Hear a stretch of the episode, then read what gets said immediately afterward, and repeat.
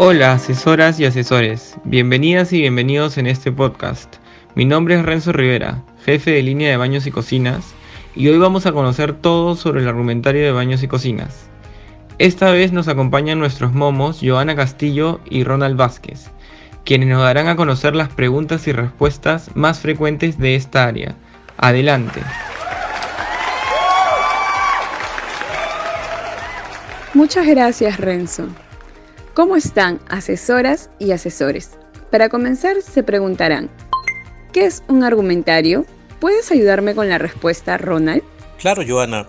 El argumentario es un conjunto de argumentos destinados principalmente al manejo de objeciones y a dar respuesta a las preguntas más frecuentes de nuestros clientes, velando siempre por el cumplimiento de nuestro protocolo con calidad de servicio 4C y poniendo en práctica nuestro comportamiento cliente al centro. Genial. También quiero decirles que el objetivo principal es contar con una guía durante el manejo de objeciones para brindar la mejor experiencia de compra a nuestras clientas y clientes. A continuación, te detallamos la relación de preguntas más frecuentes de nuestras clientas y clientes para cada proyecto de venta del Departamento de Baños y Cocinas, con sus respectivos argumentos. Atentas y atentos. En el proyecto de grifería de cocina, una de las preguntas más habituales que nos hacen nuestras clientas y clientes es, he visto griferías que botan óxido. ¿Sucederá esto con este producto? ¿Qué responderíamos? Ronald, deberíamos responder que hoy en la actualidad existen diferentes marcas. Lo ideal es que elija una buena marca y que sea en bronce. Y cabe mencionar que debe purgar la tubería antes de su instalación. Muy buena respuesta, Joana. Otra pregunta frecuente es, ¿qué sucede si lo compro y sale poca agua? Lo más probable es que la presión de agua de casa es baja, no hay caudal. Sería conveniente que retire las láminas del aereador para que produzca un mejor chorro de agua. Genial. El otro día una clienta me hizo esta pregunta. Tengo una terma y quisiera tener agua caliente en mi cocina. ¿Qué me sugieres? Tenemos que decirle que si la instalación está para colocar una grifería mezcladora sería la mejor opción. Además va a contar con agua caliente todo el día. O caso contrario, deberá colocar una grifería monomando, que se está usando mucho en estos tiempos. Otra pregunta frecuente es, ¿qué hago si el areador de mi grifería se obstruye y el agua ya no cae con la misma fuerza al principio? Joana, quiere decir que su areador se llenó de sarro o caliche mm. por el tiempo de uso y por el tipo de agua que tenemos en Perú. Lo que se debe hacer es retirar el areador o boquilla de la grifería, luego en un recipiente echar un vaso de agua y vinagre, un cuarto de parte o menos de la mitad de un vaso. Luego limpiar con una pequeña escobilla o un cepillo que no se use hasta sacar toda la suciedad. Secar y volver a enroscar en la grifería. Genial, Ronald. El otro día un cliente se me acercó y me consultó. ¿Cómo limpio mis tuberías de la cocina? ¿Qué debo responder ante esto? En este caso, se puede usar algún disolvente de grasas o aditivo desaturador y dejar pasar con agua caliente para disolver las grasas pegadas o acumuladas.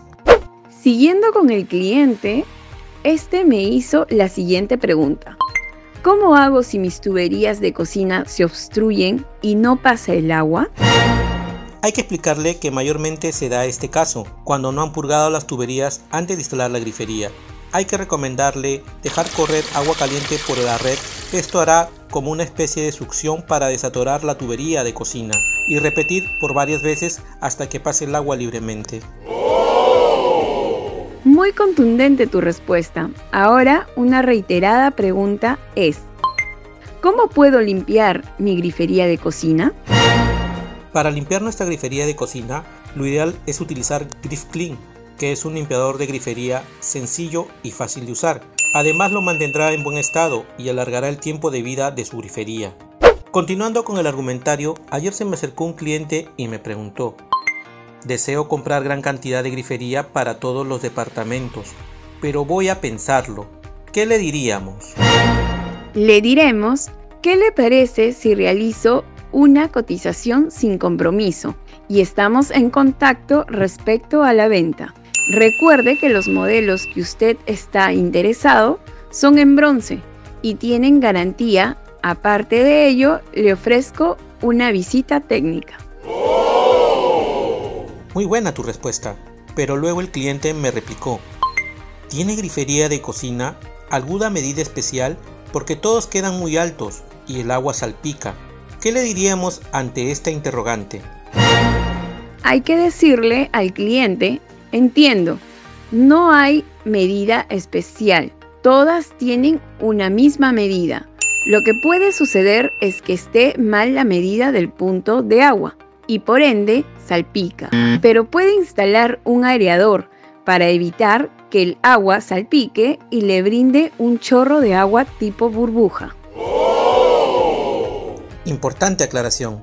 Luego el cliente me dijo, ¿por qué la grifería de cocina empezó a despintarse y a salir lo cromado? Probablemente es que el cliente haya comprado una grifería en acabado ABS. Quiere decir que es plástico cromado y con el tiempo tiende a salir el cromo. Hay que recomendarle que compre un bronce cromado. Joana, ahora pasemos a ver el argumentario para el proyecto de duchas eléctricas. ¿Te han hecho alguna vez esta pregunta? ¿Cuál es la diferencia entre una ducha eléctrica y una rapiducha? Varias veces. Yo le respondí, la diferencia es que la ducha eléctrica trabaja directo a la corriente y la rapiducha cuesta un poco más, pero le brinda seguridad, ahorro y estética en su baño. Ahora, Ronald, a ti te preguntaron la siguiente interrogante. ¿Es peligroso tener esta ducha en casa? ¿qué responderíamos? Sí, hay que decirle que no es peligroso, pero hay que sugerirle que debe trabajar con perilla de ducha acrílica. Otra pregunta frecuente es, ¿la ducha eléctrica requiere presión de agua? La respuesta es sí, mínimo 6 psi. Ahora, ¿para qué sirve el reductor de presión? La respuesta es sencilla, sirve para retirarlo en caso la presión sea menor a 10 psi. Estupendo. Ahora, si el cliente nos dice que tuvo una mala experiencia con esta ducha y que se quema rápido la resistencia, ¿qué le contestaríamos? Le diríamos que esto sucede porque excedió el tiempo limitado en bañarse, o quizás la activó al vacío y por ende hace que la resistencia sufra un calentamiento. Interesante. ¿Y cuando se quema la resistencia ya no sirve? Sí, lo que tiene que hacer la clienta o cliente es cambiar la resistencia de acuerdo al modelo y marca que tiene. Excelente. Ahora, ¿estas duchas consumen mucha energía? No, el consumo está en la forma de uso por parte del usuario. La mejor opción es que cierre la llave de ducha mientras se jabona para evitar recalentamiento del producto. Importante punto. Una vez una clienta me dijo, ¿qué llave térmica tengo que comprar? ¿Cómo deberíamos responder ante esta consulta, Ronald? Contestaríamos que la llave térmica se compra de acuerdo al consumo en wax de la ducha. También sería bueno agregar una llave diferencial. Excelente respuesta, Ronald. Luego, la misma clienta me dijo, ¿Tienen garantía estas duchas eléctricas? La garantía se da por defecto de fabricación, pero no por mal uso e instalación del cliente. Luego ella replicó, me gusta esta ducha española, pero quiero saber si funciona bien. ¿Qué le diríamos?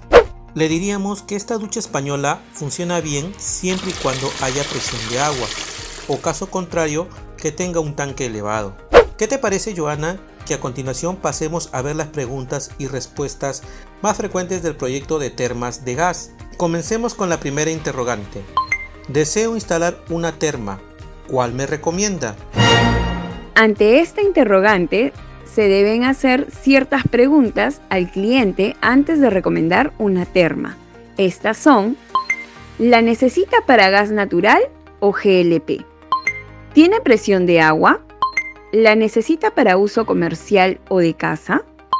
¿Cuenta con un lugar ventilado? ¿Y cuántos baños desea abastecer? Muy interesante respuesta, Joana. Otra de las preguntas más habituales es, necesito comprar una terma de 80 litros, pero no tengo espacio. ¿Qué contestaríamos? Le diremos que no hay problema. Es factible. Puede usar una terma de piso que va a funcionar igual, pero tiene que hacer un muro de 60 centímetros por 10 centímetros. Estupendo. Una vez un cliente me dijo, quiero comprar una terma de gas natural para abastecer dos servicios. ¿Qué le diríamos? Le explicaríamos que tenemos una terma GN de 10 litros de paso y viene con un extractor de aire incluido que ayuda a extraer los gases y evacuarlos al exterior. Excelente respuesta, Joana. Otra interrogante muy frecuente es, ¿todas las termas necesitan ducto sí o sí? No todas. Dependen de la capacidad de la terma. A partir de 6 litros sí necesitan ducto de evacuación por los gases que emanan. Otra pregunta sería, ¿el consumo es muy caro? No, la terma a gas es más ahorradora a comparación de una terma eléctrica. Interesante dato. Ahora si nos preguntan, ¿tener terma a gas en casa es peligroso? ¿Qué contestaríamos? Le diremos que no, pero si necesita una buena instalación, las termas que nosotros vendemos incluyen el servicio de instalación por los mismos técnicos del proveedor. Ellos verifican el lugar a instalar y además de ello, las termas vienen con un sistema de seguridad, cinco sensores. Muy importante el tema de la seguridad, Joana. Y si la clienta o cliente dice, tengo una mala experiencia en estas termas. Compré hace un mes y no calienta. ¿Qué le diríamos? Le diremos, entiendo, pero hay que tener en cuenta que debe ser por baja presión de agua o porque las pilas caducaron. Además requiere mantenimiento cada año. Otra consulta muy recurrente que nos hacen es, ¿y hay alguien que me puede instalar el producto? Hay que explicarle a la clienta o cliente que las termas que nosotros vendemos incluyen el servicio de instalación totalmente gratis y además le ofrecemos garantía y seguridad. Muy importante aclaración. Continuando, una vez un cliente me dijo, he visto una terma parecida y cuesta menos. ¿Qué le contestaríamos?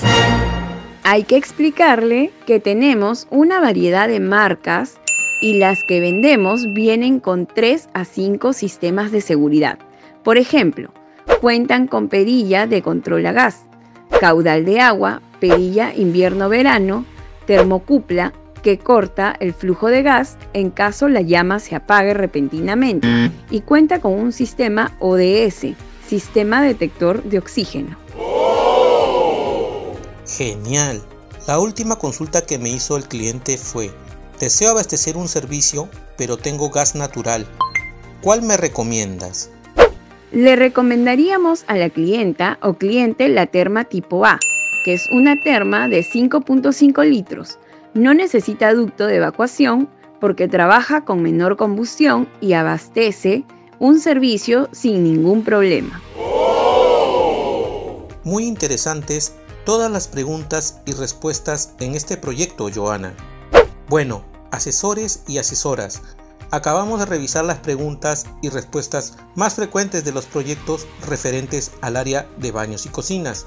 Esperemos que toda esta información sea de mucha utilidad para ustedes. Así es, Ronald. Y si tienen alguna duda sobre otros proyectos, no duden en consultar su argumentario. Muchas gracias por la atención prestada. Asesor y asesora, Ahora te toca a ti poner en práctica lo aprendido con nuestros clientes y clientas para seguir construyendo sueños y proyectos del hogar.